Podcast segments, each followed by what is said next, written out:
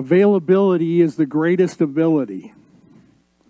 It's one thing to have skills, it's another thing to have the knowledge, it's another thing to be near things, but if you're not actually available, there's not a lot you can do. Ask employers what's the greatest ability for any of their employees, and if they think of it, they're going to say that they show up. Because no matter how skilled they might be, if they don't show up, they can't do what they've been hired to do. The same is true in our relationship. Sometimes the greatest thing we can do to bring healing in a relationship is show up, be available. We don't have to have the right words, we usually don't. We don't have to know everything we should do, but if we're there, we got a shot to get it right. I coached volleyball for several years, and one of the things that I hammered home to my girls when I was coaching was if you're in the right position, you might make the right play. But if you're in the wrong position, I guarantee you'll make the wrong play. The same thing is true in our spiritual life to be in the right position. And we've been looking for now a few weeks at the mission, the call, the vision that we have to connect, to grow, and to serve. Connecting to God as our Father and Savior, first of all, and helping others be connected to Him, and then to be connected to one another. To grow in our faith with Christ and to help others grow, teaching and being an example. And then today we're going to start to look at this idea of serving. In fact, I titled this uh, Serve the Forgotten Calling. You don't hear a lot of people advertise, come and learn how to serve. Come and learn how to lead. Come and learn how to get. But not a whole lot about, hey, let's figure out how to serve better. And yet, it's what we have been called to. In fact, we were created for and called to something much more than just knowing the truth, though knowing the truth is a big deal. But we were called and created to live the truth. Too often, we focus on the method and miss the mission. We focus on what we know instead of on doing what we know. I've shared with you before pastor friend of mine who decided his people weren't doing what he was preaching and he wasn't even sure they were listening carefully. So he decided to preach the same sermon every Sunday until they noticed. He's a hero of mine. He really did. It took three weeks. It wasn't until the end of the third time where he preached the exact same message that somebody finally came up and said, Haven't we heard that before? John Maxwell used to say, I think I could tell people I don't need to preach anymore for at least six months until you start to do what you already know. And I thought, maybe six years. The truth is, we've been called to serve. To follow Christ is a life of service because Jesus himself said, the Son of Man, describing himself, did not come to be served, but to serve. So if we're going to follow him, we need to serve. So if you have your Bibles or looking at it on your devices or grabbing one uh, underneath the, the chair in front of you, uh, we're taking a look here in the New Testament and we're looking at Luke chapter 10, verses 25 through 42. Now, one of these passages we think of often when it comes to serving, and that's the passage about the Good Samaritan. And we sometimes hear about the next little passage that's right after it in Scripture. And that's about Mary and Martha, and Martha getting all frazzled because Mary wasn't helping her do all the things that Martha thought should be done. But they actually are connected. So let's take a look. In, beginning in Luke chapter 10, uh, verse 25, it says, And behold, a lawyer stood up to put him, that's Jesus, to the test, saying, Teacher, what shall I do to. By the way, isn't that a dumb thing? Let me see if I can trick Jesus. In case you're thinking about that, don't do it. You'll fail, just like this one did.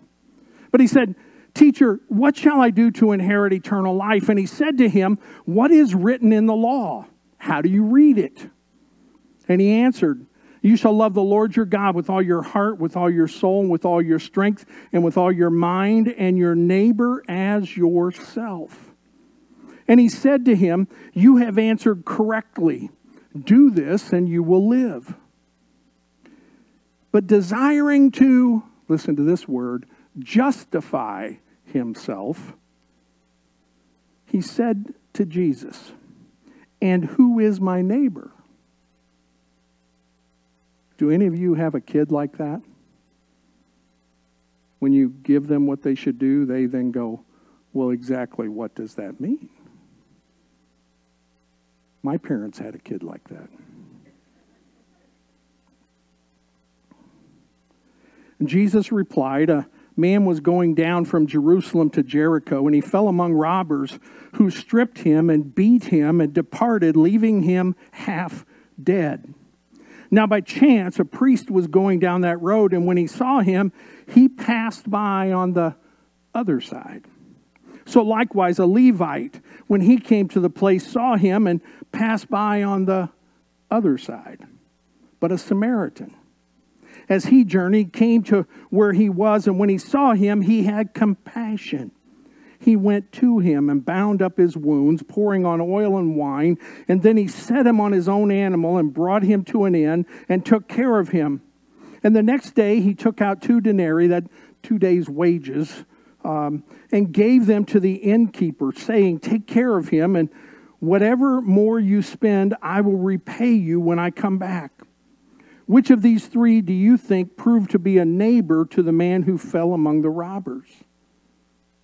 He said, The one who showed him mercy. And Jesus said to him, Go and do likewise. Now, as they went on their way, Jesus entered a village, and a woman named Martha welcomed him into her house. And he had a, she had a sister called Mary who sat at the Lord's feet and listened to his teaching. But Martha was distracted with much serving. And she went up to him and said, Lord, do you not care that my sister has left me to serve alone? Tell her then to help me. But the Lord answered her, Martha, Martha. Anytime somebody repeats your name, you need to pay attention. Martha, Martha, you are anxious and troubled about many things, but one thing is necessary. Mary has chosen the good portion, which will not be taken away from her. There are three questions that stand out to me in this passage that we just read. The first is that the lawyer, in essence, saying, What is right or best? That's a great question. What's right? What should I do? And he asked, How can I have eternal life? What he's really saying is, How should I live so that I make sure I'm with you in eternity? That's a great question. We all need to answer that question or hear the answer to it and obey it.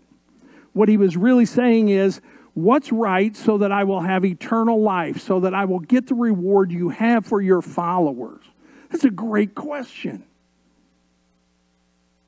But his follow up question was one of those about how little do I have to do?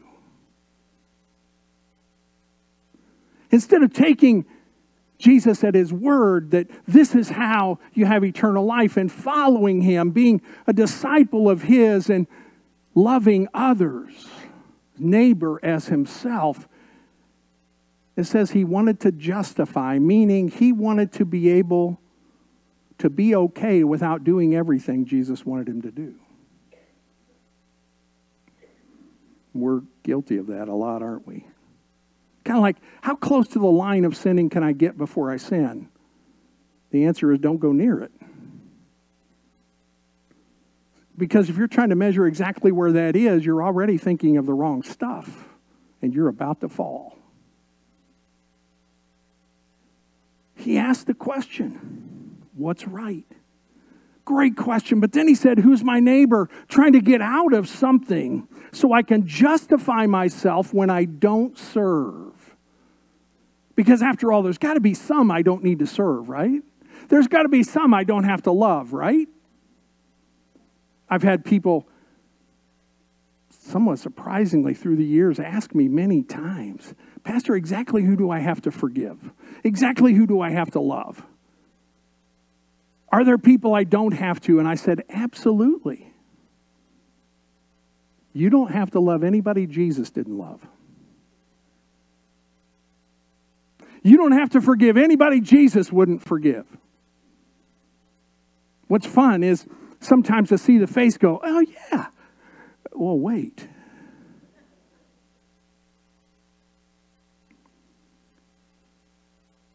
But then look at this third question.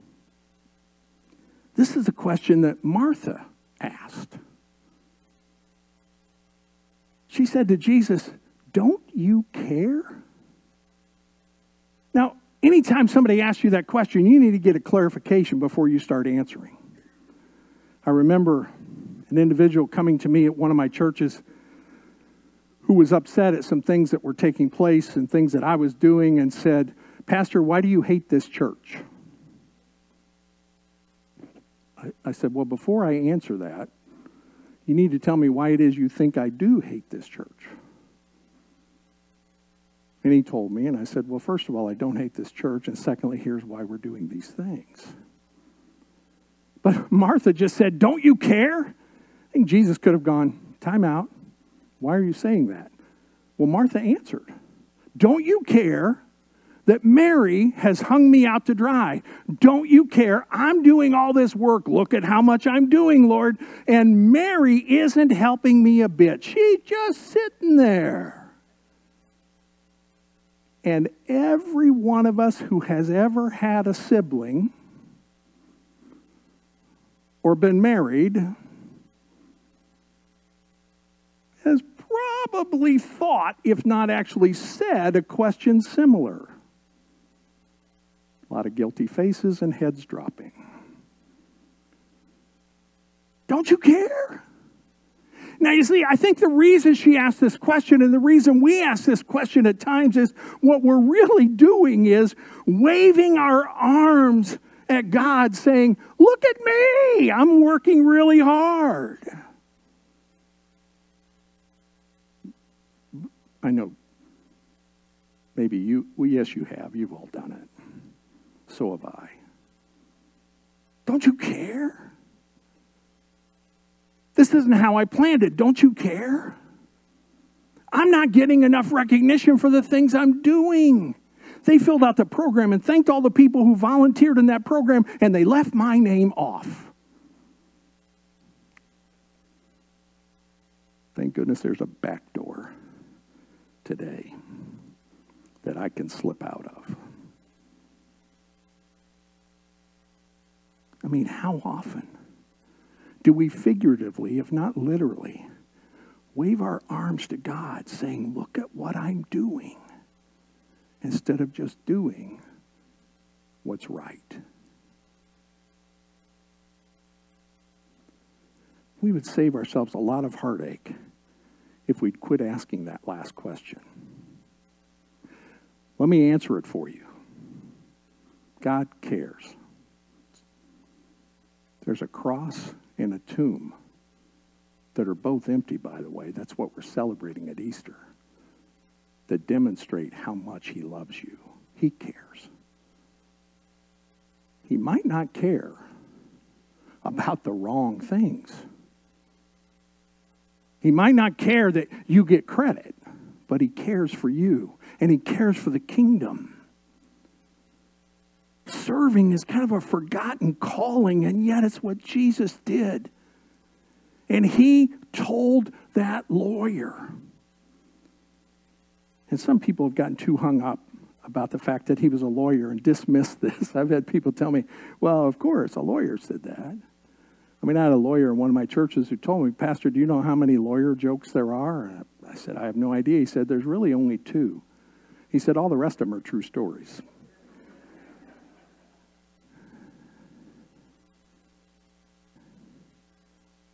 But he told him in verse 37 you go and do likewise. We're to go and do as he has done. We're to go and do as those who are following him are doing.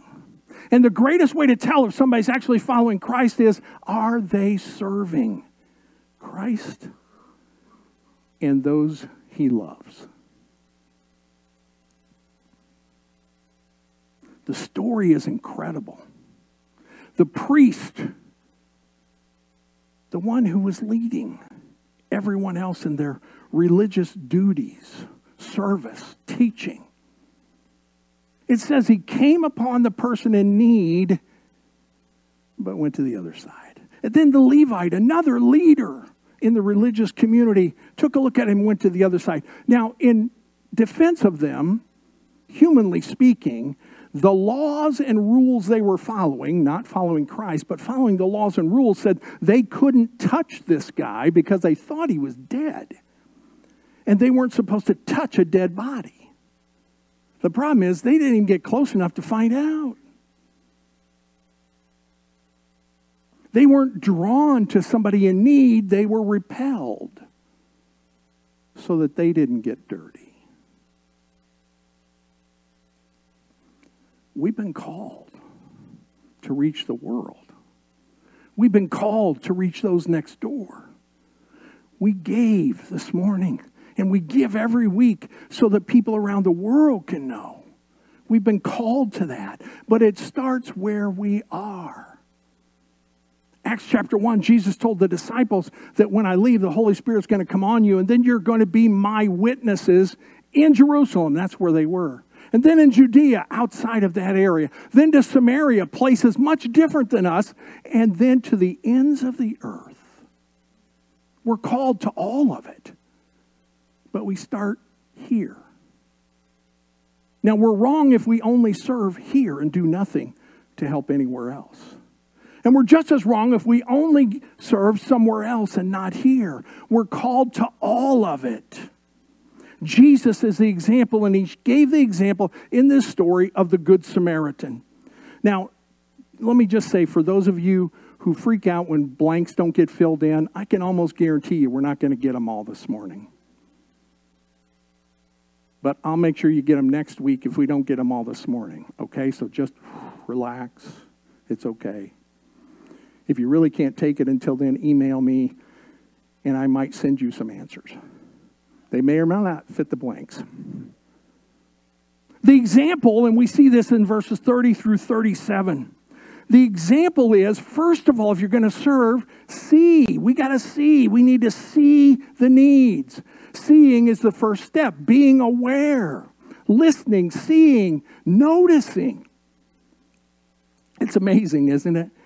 How much we don't notice at times. I had to have uh, some surgery on an eye a couple years ago, and um, as Jody's driving me home from the hospital, I, I kept going. I don't remember that. And I saw a sign. I go, when did they repaint that sign? She goes, that's what it's always been. I go, no, it wasn't. It's never been that color. Well, I was finally noticing some stuff because I now had the ability to see it that I didn't have before. Spiritually, some of us need to have a little surgery and ask God to remove whatever is preventing us from seeing what's around us.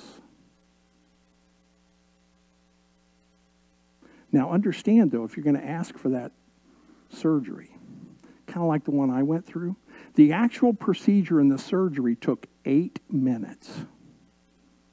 The preparation for the surgery took two hours. Sometimes we give up on God working on us in the middle of the preparation. because we'd rather have an eight minute preparation for a two hour experience instead of the other way around. We're called to serve, and to serve, we have to first see. Notice the needs around you. Do you notice them? Secondly, the example is cross the road. but make sure it's the right direction. Because the priest and the Levite crossed the road, they just went to the other side. How many times do we do that? Oops, saw it. Not interested. My wife has a unique ability. She has a lot of unique abilities. But she has a unique ability to be drawn. I, I mean, she literally cannot help herself if there's some crisis happening. The first time I remember, it's the first church we were pastoring at, and we're sitting at the table, I think, playing a game. kids had gone to bed, and we're relaxing, and looked out the window and saw somebody breaking into a neighbor's vehicle. What? I hopped up, ran to the phone, 911, and I turned around to say something to Jody, and the front door was open. She's standing out there going, Hey, get away from that. And I'm going, Hey, get back in here. You don't know what they have.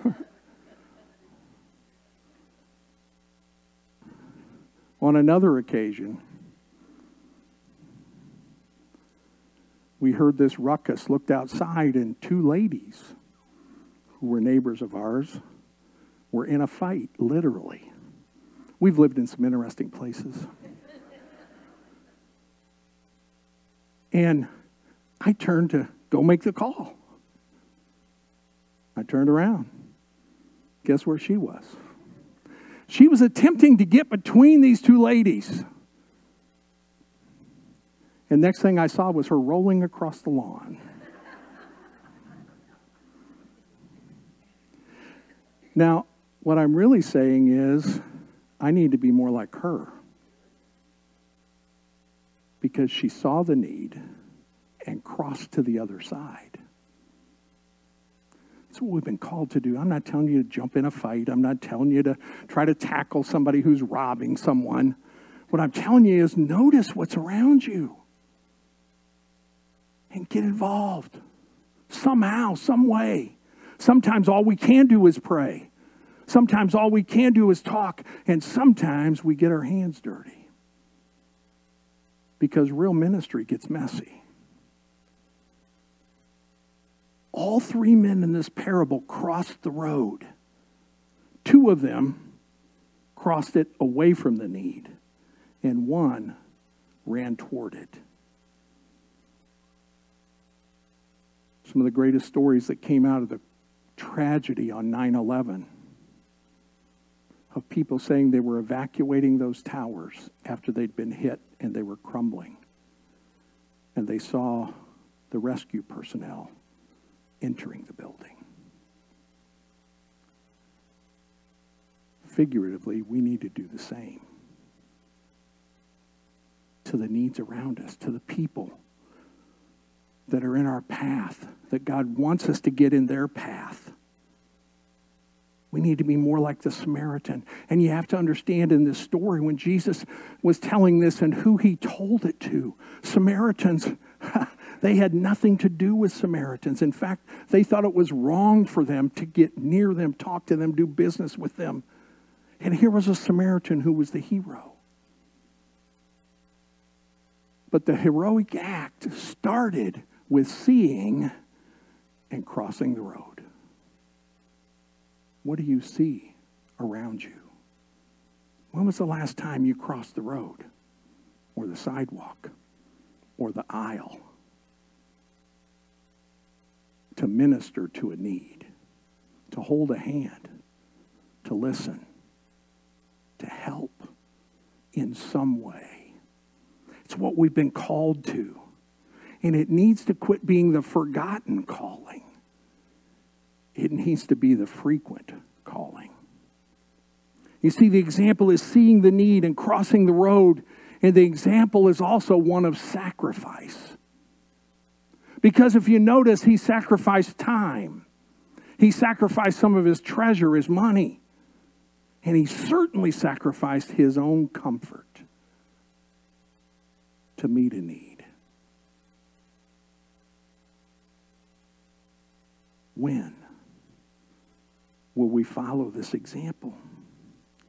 Albert Schweitzer said, I don't know that you're, I don't know that your what your destiny will be, but one thing I know, the only ones among you who will be really happy are those who have sought and found how to serve.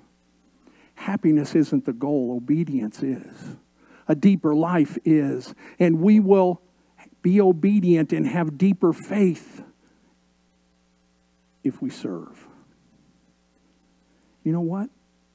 We're going to mess it up at times. We're going to try to serve and it, we're just going to blow it. But if you're going to err, err by serving, not by trying to figure out how to serve perfectly. Go ahead and throw open the door and yell, hey! At least you're in it at that point. We've been called to serve. Now, I want you to notice also, though, something that I don't think I've heard very often as we've looked at this passage, and that is what I call the follow up. The Good Samaritan bound the person's wounds, got them to an end, cared for them for as long as they could in that moment, then gave instructions for somebody else to take care of them, paid the money, and then came back to check on them. It's called follow up. And when we are in a position that we can, and we usually can, we need to follow up with those we serve, with those we help, with those in need. Even in our prayers. If somebody gives you a need and you pray for it, we need to do a better job of coming back and saying, How's that going? For two reasons. One, to remind them that we're praying. And two, that they know we're going to keep praying. Because if you follow it up, they're more likely to let you know the next time there's a prayer need.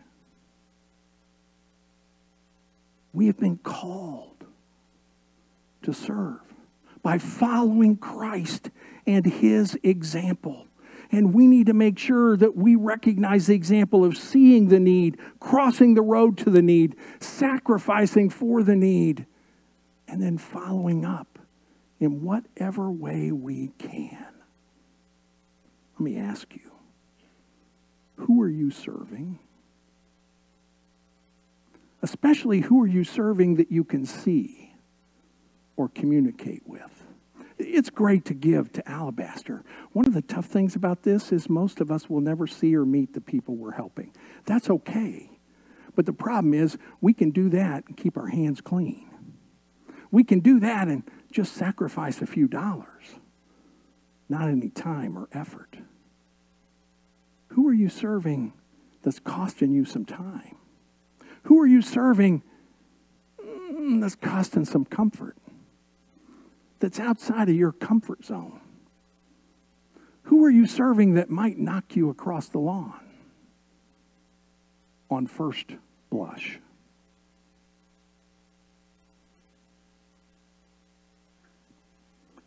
Serving has become the forgotten calling. And if we're going to follow him, and if we're going to be who God has called and created us to be individually and collectively as a church, we have to make it a frequent calling. So, who do you need to cross the road to this week? Jesus, thank you for the example you've given in everything you did. And the example you gave for us from the Good Samaritan. The example you gave and how you responded to Martha. Lord, help us to recognize that learning about you is a part of it and serving, living it out, must follow up the learning. In fact, it's probably how we learn the best.